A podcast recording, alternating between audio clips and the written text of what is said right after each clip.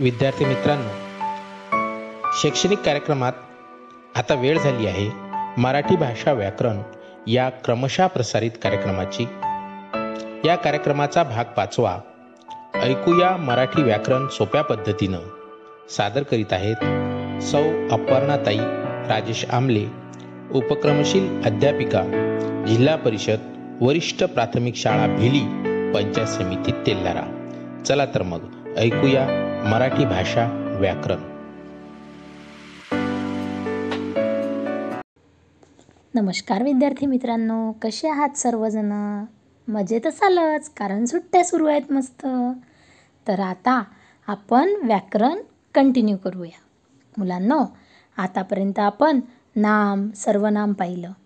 आज त्यापुढील प्रकार म्हणजे विशेषण पाहणार आहोत. याला इंग्लिशमध्ये ॲडजेक्टिव्ह म्हणतात. मुलांनो विशेषण म्हणजे काय? तर नामाबद्दल विशेष माहिती सांगणाऱ्या शब्दाला विशेषण असे म्हणतात. आता उदाहरण बघू. पूजा हुशार मुलगी आहे. या वाक्यामध्ये हुशार हा जो शब्द आहे हा विशेषण आहे. तर तो कसा? कारण पूजा या नामाबद्दल हुशार हा शब्द अधिक माहिती सांगतो जास्त माहिती सांगतो. पूजा ही मुलगी आहे हे समजलं पण हुशार या शब्दाने आपल्याला असं समजते की पूजा ही हुशार मुलगी आहे.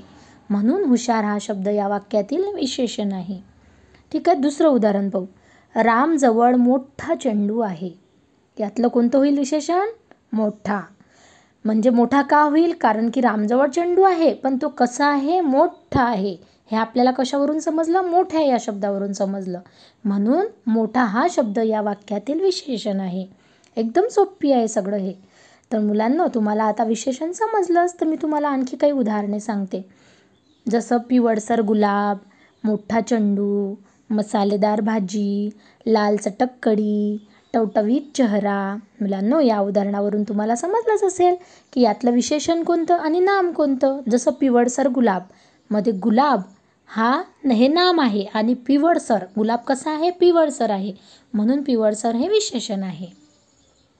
तर मुलांनो आता विशेषणाचे आणखी प्रकार पडतात. त्याची आपण फक्त नावे बघू. एक गुणवाचक विशेषण दोन संख्यावाचक विशेषण तीन सार्वनामिक विशेषण चार नाम साधित विशेषण पाच धातू साधित विशेषण आणि सहावं अव्यय साधित विशेषण. म्हणजे असे विशेषणाचे एकूण सहा प्रकार पडतात. तर समजलं ना तुम्हाला विशेषण म्हणजे काय? तर आता उद्याच्या भागात आपण क्रियापद